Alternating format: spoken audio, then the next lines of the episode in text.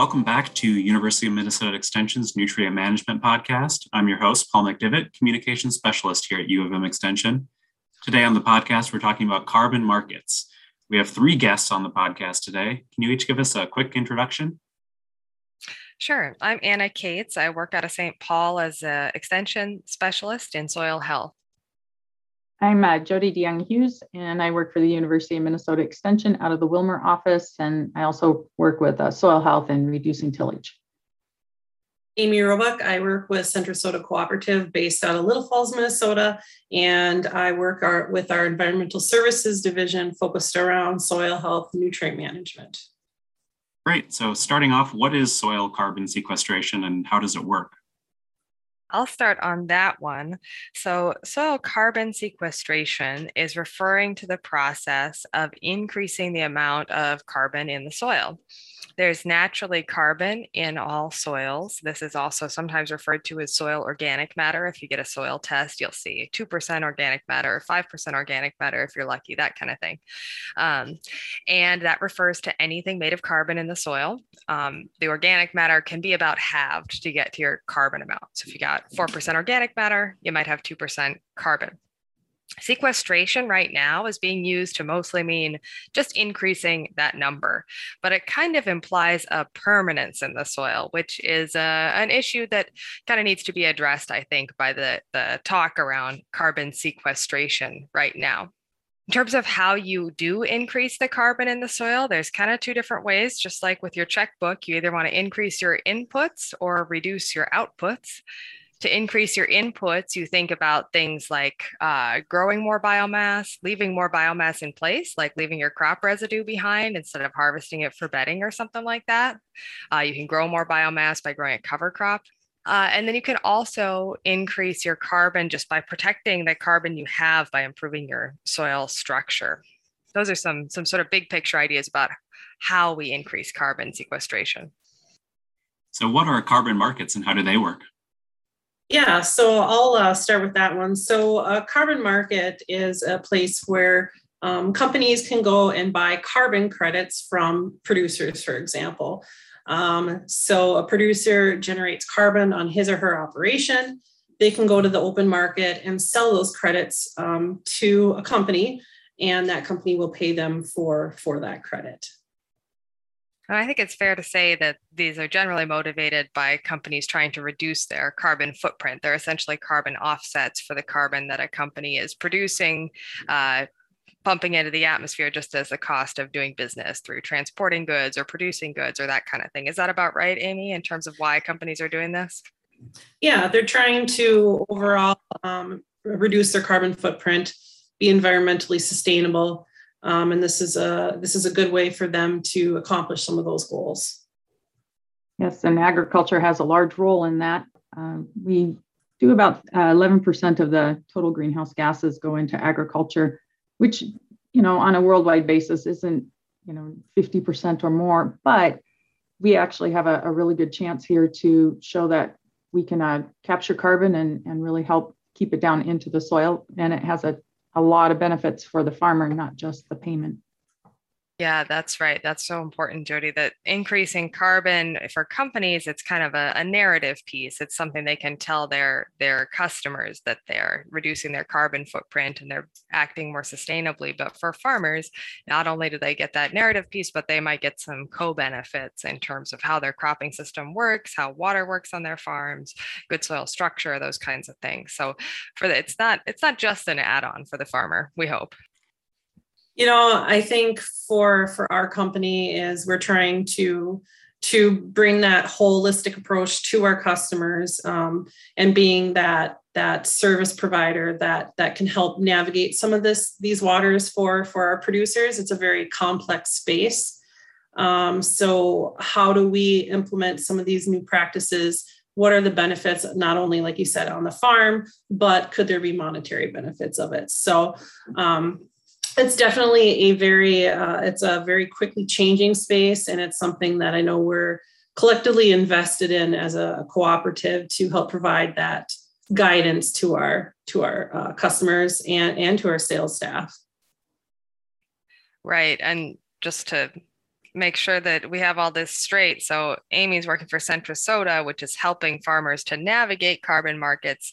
There are also companies like you know large multinational companies that are buying the carbon credits so they might have different motivations and i think that has more to do with the the geopolitical landscape if you will and and how the conversation about climate change has been changing on the the international stage over the last few years let's say. So they're influenced by what's happening on those uh, formats and then they come to companies like amy's and then amy's working with the farmers. There's a bunch of layers in there. So what are some of the risks and benefits of carbon farming? Well risks are always when um, change and trying something new. That's usually a risk but we do have a lot of data that shows the same things that help build soil health also capture carbon. And we have more and more data from many different states that show that uh, reducing tillage does not necessarily mean you're going to reduce your yields. And um, adding cover crops that has a little risk to it, but it also has a lot of benefits to it. So farmers are really used to balancing what are the risks versus the rewards out on their fields. And I think the carbon markets came at a really good time. If they, when they were here about 15 years ago and it, it kind of fell apart, a lot of these uh, practices of cover crops and no-till and strip-till were still fairly new, or maybe not even looked at yet. And so to to jump into that market and go to no-till, there wasn't a lot of data to always back it up, especially in Minnesota. Nowadays, um, we have a lot of data on that and we show that we're not getting a yield hit by by having more residue out there. We're actually showing lots of benefits, and carbon is one of them. Yeah, that's exactly right, Jodi. Carbon is one of the benefits there. And then in, in terms of risk, I, I just was at a grower meeting out in far western Minnesota, and there was a great group of growers who are experimenting with strip till, experimenting with other reduced tillage practices, experimenting with cover crops. And the way they talked about it was essentially the same as they talk about any farming practice. Not everything works every year. You know, this hybrid didn't work this year. I didn't actually need that fungicide pass I put on this year. It was kind of a waste of money. So every year there's something that didn't work perfectly perfectly and something that works pretty well. And so I think that you have to think about these practices in, in that context um, and, and, and look for those sort of both small scale on farm benefits and also the big picture societal benefits, which is kind of uh, why the, the larger companies are, are talking about these practices now. Are there any other risks you bring up with your people, Amy, as you're talking to an individual grower? What do you tell them to look for? You know, I always tell them it's a process, right? Um, it's it's you know, we think about soil health and changes over time. It's going to take time.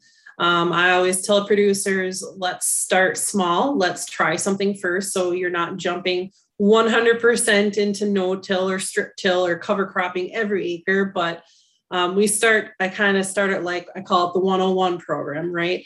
Let's take a look at potentially doing cover crops after a soybean crop or if a silage corn. Can we use that not only to help build carbon in our soil for maybe the carbon markets, but could we use it as an alternative forage piece if they have animals on the landscape?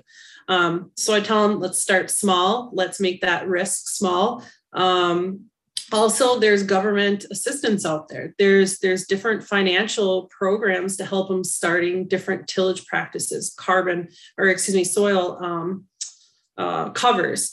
And that again leads to building more carbon into our soil. So um, that's kind of the main things that we start off with with our producers. And then eventually it's kind of almost like that next year they come back and they're like well i want to do more I want to do more. So it's it's a it's a trickle down effect, and then the neighbors start seeing it and asking questions, and um, so um, it definitely has caught on. I think it's uh, I think it's a, we're in a good spot right now.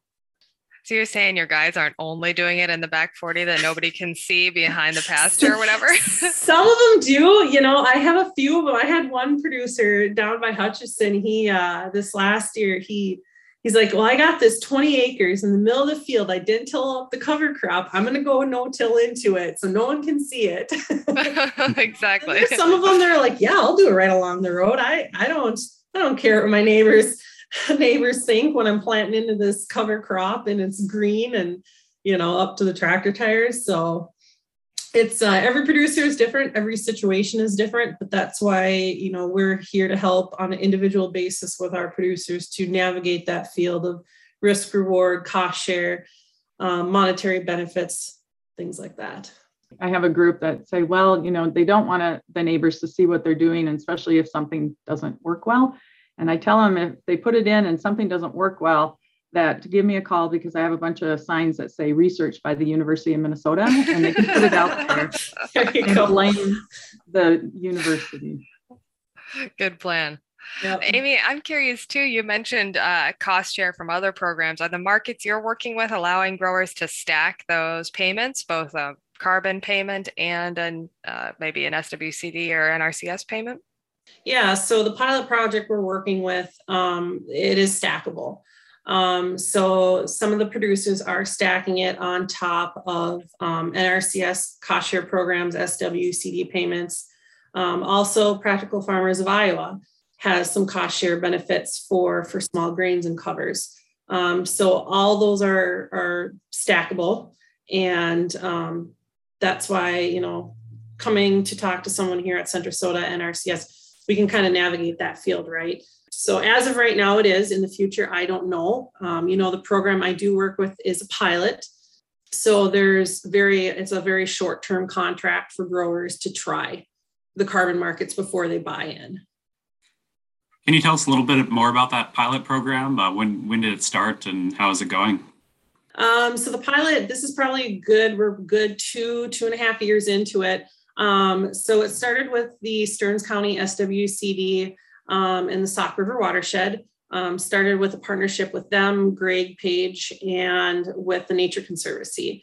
Um, so when we first started this, it was a group of us getting together, figuring out we have this donor money on how we can move forward with implementing um, sustainable practices on the landscape, and then hopefully resulting in a partnership with a company to sell carbon credits. They partnered with the Ecosystem Consortium Marketplace. It's a nonprofit marketplace. And between donor funds with NRCS, um, we were able to develop a uh, two year pilot project that's now been expanded to throughout Minnesota um, for producers to, to join to get their feet wet on um, implementing some new practices on the landscape, how much carbon that would sequester with those practices, and then sell them on the open market, hopefully in 2023 when the marketplace gets gets started. So right now we're we're still in the beginning stages. COVID kind of set a few things back, but we're hoping to ramp up this year. The goal is to have 50,000 acres within the pilot. So, you know, I'm not quite for sure where we're at with that, but we do have a handful of producers that are going to be getting their first payments here this year for practices done in 2021, which is really exciting. So it is a short-term contract. They're only looking at a two-year contract. So it's a good way for producers to try it, you know, to try cover crops, to try reduce tillage, um, and some of those other practices and, and earn a little bit of money and see what the carbon markets are all about. You know, one thing we do try to point out to producers, it is a pretty, pretty robust process as far as information needed. Um, so we are asking a lot of information on a on that acre as far as all tillage passes, dates, depth of tillage, tile lines. We're asking if there's irrigation, depths to the water tables. I mean, there's there's literally, I think, a page or two of information we ask on each field. You know, we need to have a lot of information to get that output of our of our carbon on the acre and then also with this pilot we do very robust soil sampling so that is part of the pilot is is it's a little bit excessive at time but that's the purpose of figuring out what's going to work in the best for in the future with these types of programs so yeah, there's no such thing as too much soil sampling. Amy. Come on. yeah, it's something. Um, uh, one of my fellow coworkers did a lot of the soil sampling last fall, and he he said he, he loves soil sampling, but uh, sometimes when the cores go down 20 some inches and two inches across, and you got to pull 80 of them on a 40 acre piece, it's a little, a little much. But I yeah. am purpose behind it. You know, it's it's trying to to get what is the best approach, what is the most economical approach, and what's going to be profitable for the farmer in the future. So that's what I like from that standpoint with this pilot project. I know some of the I states have uh, water quality credits too. Do we have any of those in Minnesota yet? Uh, it is in the works. So MPCA has been in, been doing some of it. There has been some water quality trading happening within the state within different watersheds. Um, part of the pilot project is to look at water quality and water quantity trading. Um, I know Leif Fixen from the Nature Conservancy is our main point person for that. Um, he's been trying to work with hopefully some buyers for this, this pilot project for that. Amy, have you gotten any feedback from the farmers who are participating in the pilot? Uh, are they satisfied so far? You know, I think they're going to be satisfied when they see that first. they're going to really like that. Um, you know, it, it, it, does take a little time. So it's uh, the winter is a great time to do some of this stuff. So, um, you know, they do say it's a lot of information. Wow, I can't, you know, the main thing is I can't remember that far back because we do go back to 2018 to try to get the most accurate information, even though we're going to be selling credits in 2022, we still need that historical information on that acre. Um, so sometimes it's a little difficult for them to remember that far back on things, um, but that's where we encourage good record keeping if they're using precision ag platforms um, to to input every tillage pass in they're doing, put the dates down on a piece of paper or notebook or something, um, so we can make things a little less uh, time consuming maybe in the future. But typically, once that acre is set up in the program in the ESMC platform, um, it's pretty simple just to add to that acre year after year. So the initial can be a little robust sometimes. Yeah, but I think it's fair to go back to what I was saying in the early part about how carbon is sequestered in the soil. It's a really complex process depending on your soil texture, which, as we know, can vary across a 40 acre field substantially, right, Amy? Yes. And so your carbon sequestration can vary alongside that. And that's at this point, I would say the jury is still out on how many samples we need for a carbon market to feel robust to the buyer of the credit and, uh, you know, not be so onerous as as Amy's talking about, maybe I'm hopeful that in the future we might not have to do as many samples as you're talking about, but we're still building the model so that we can be more certain about what practices with what depth of tillage, at how many passes, at what soil conditions, like you're collecting all this data, will sequester X, Y, or Z carbon. Yeah. Yep. And you know, some of the initial stuff we're getting back is really realizing, okay, we are oversampling, but that's good because we need to we need that information back. Um, but I found it very interesting. The the coworker that did the sampling, he said even we did a lot up here in central Minnesota on the sands. You think a sand field wouldn't change? He says, yeah, the top maybe a couple inches, but he said even you go a few feet away and he would pull another core, it changes. Yeah than a person thinks. And most people don't think about past that few inches. What does our subsoils look like? Even on a sand, everyone says it's a sand piece. Well, no, not necessarily. There is a lot of variability even within those types of acres. And Anna, I think you were quoted in, in an article about kind of the measurement problem uh, when it comes to, to carbon sequestration. Can you talk a little bit about that issue? There's a few aspects of the measurement problem. One is that is this spatial variation that we've been talking about. And I think we've kind of covered how we're trying to address that with taking too many samples so that we have a better sense of what the variation is. Another piece is that you really have to measure in the beginning. Just going to a no till field and a tilled field and saying, well, one's more than the other doesn't tell you which direction you're going. Are you going up in both fields, but one is going up more? Or are you going down in both fields and one is going down more? So you always have to have that baseline data. And again, this is why pilots like Amy's part of are, are really important. And then the other thing is that we do have to measure deep in the profile. Like Amy said, there's not just variation on the surface, there's variation in the, the deeper soil. And when we talk about the carbon stocks of the planet, you know, I think it's pretty uh, common for soil scientists to start a paper on carbon with something like soils have more carbon than any other pool in the earth. And that's true, but that's only going down to a meter or something. So when we're thinking about what soils can do in the total global carbon budget, getting down really deep is pretty important. Um, I think those are the main things that I would think about. What else should farmers interested in participating in carbon markets keep in mind? Kind of what I had mentioned before is that this is a piece of going to soil health and a way to maybe get paid to try new things. Because when you improve the soil health or improve the structure of the soil, the soil aggregation, just by leaving residue out there, you're going to have better water infiltration. So when we get those pounding rains, that water gets into the soil quickly and it's held there better too um, for later on in the season when you need it in July and August when it starts getting really droughty. And when you have the soil covered, then you reduce the erosion. So you're not seeing all the snert in the ditches and watch, watching your soil blow away. And when you also have aggregation, it helps with compaction because those are like mini columns in the soil that help held help hold up the weight of equipment and keeping the equipment, you know, you have better trafficability. And you know, it's there's so many other benefits. And there if they start trying to improve soil health, they are improving carbon.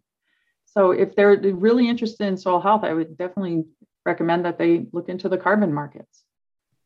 You know, another thing I think when producers start looking at carbon markets is, is to ask questions.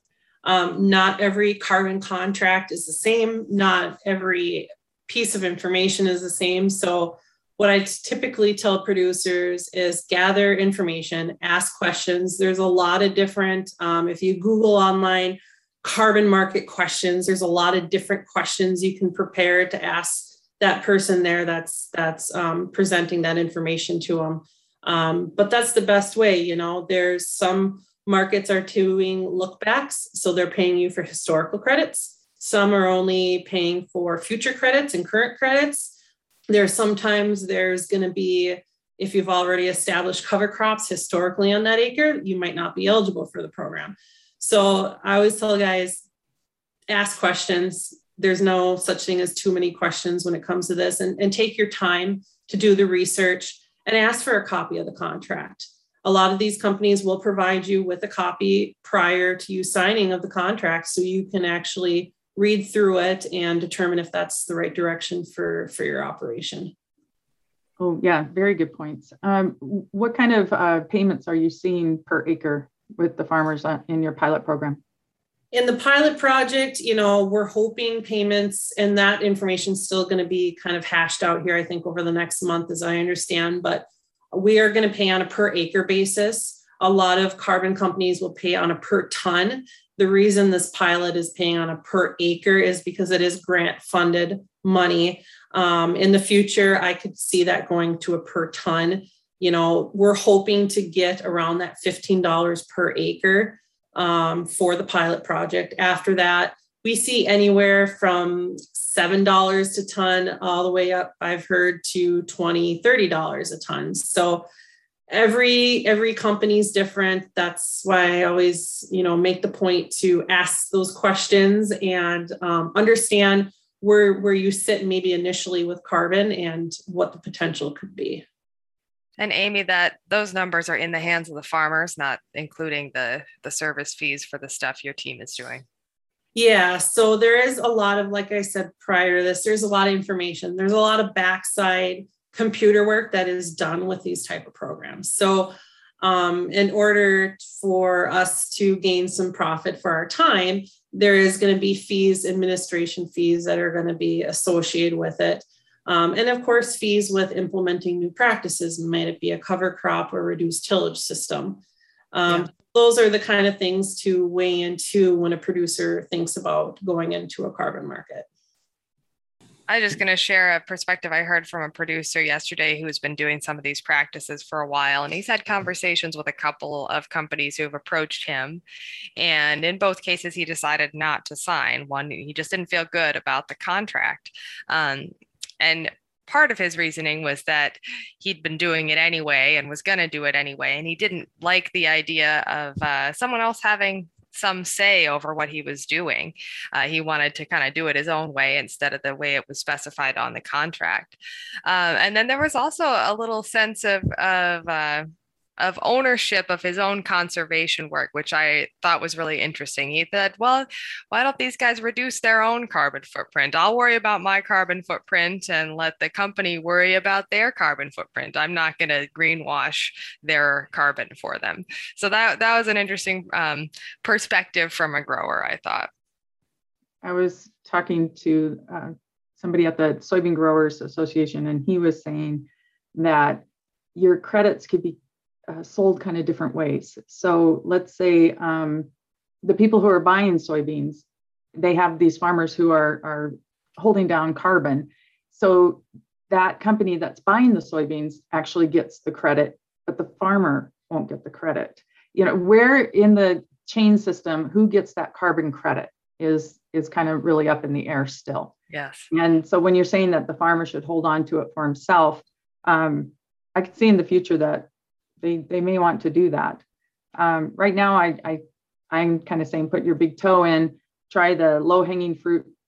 Well, you know, like the um, early season crops and vegetable crops and things like that, and going just trying to go to vertical till instead of all the way to strip till or no till and try it on a few acres, kind of like you're saying, maybe the 20 in the middle of the section, but give it a, a try and see how how this works for you. And then I'm I I think there's going to be more and more opportunities for farmers to either sell these themselves. Yeah, I, I just think it's still pretty open what's going to happen in the future. Right. Yep. And uh, Amy, do you, do other co-ops in Minnesota have positions similar to yours, or is yours the kind of a unique one? Uh, what we do is very unique. Um, so, quick history Centra Sota, um, myself, we decided about four years ago to focus my position more on nutrient management. Um, being a technical service provider with the NRCS, um, kind of started that. And as the position grew, people started to add to my team. And we now have rebranded as our environmental services division within Centra Sota because of some of the carbon markets, the soil health, irrigation water management. There's just such a complex space um, that we feel like uh, we need to bring this to our producers and, and be that leader in the field and help them navigate some of this this this area. So um, when I first started this, we tried to reach out to other co-ops that have done this before, and we found only one other co-op. So this is a very, very unique. Um, we're also very lucky to have a partnership with Morrison County Soil and Water um, and Truterra Land O'Lakes to have a conservation agronomist now on staff. So um, she's going to be helping us navigate some of the carbon markets, cover crop implementation, working with producers on reduced tillage. So um, this definitely this space is growing in our area. Yeah, I will say, Paul, I've talked to a few others who do similar things to Amy. Uh, you know, Central has technical service providers like Amy on staff in their consulting businesses. Uh, North Country Co op in southern Minnesota, they have a conservation agronomist that straddles Minnesota and Iowa. And I would say that, like Amy said, this is only growing. The technical service provider list from the NRCS is a good start if, if you're not in an, if you don't know one in your area now. And uh, the corn growers are helping to pay for a Carbon Smart program to come out of the University of Minnesota. And so Anna and I are going around uh, talking about carbon. You know, I mean, what is it and what's the cycle of it? A lot of people know their nitrogen and phosphorus and potassium, but carbon, well, it's, it's in almost everything. So to see what's happening there, why is it important in agriculture? What we can do to, you know, either put it in the atmosphere or hold it down. And then a little bit about the markets, but they change a little bit too quickly. So I would be at the end of the talk referring to Amy and saying to go to her to get the real nitty gritty details of these contracts. I assume that'll be similar to our Nitrogen Smart program. Will will that be in person sessions starting next year, or, or what? What's the plan for that? Uh, well, I think Anna and I have already given like five or six of them. Um, oh, nice. And then, yeah, and we'll be doing more this year. And just trying to figure out where would be the best fit for that. Most of them right now are invited speaking to go, you know, look at the different things there. Um, so it, Brad with Nitrogen Smart, he has, you know, he has actual places and he goes to those and he sets them up and, and it may turn into that too. I think it's fair to say you've experienced a carbon smart event as we speak here, Paul. Great. Well, that's I think that's everything I have. Do you any last words from the rest of the group? Get in touch if you want to talk about carbon. Yep. We're all here to help and help producers understand this space and how to navigate it. And I think when it comes to carbon, they know a lot more about it than they think they do. We just haven't used those words for it, you know. Um, but the markets are, are interesting. It's a, it is a great way to add a little more money, and you can double up on some of the government programs, and you know it does take out the risk of trying something new. All right. Well, that about does it for the podcast this week. We'd like to thank the Agricultural Fertilizer Research and Education Council, AFREC, for supporting the podcast. Thanks for listening.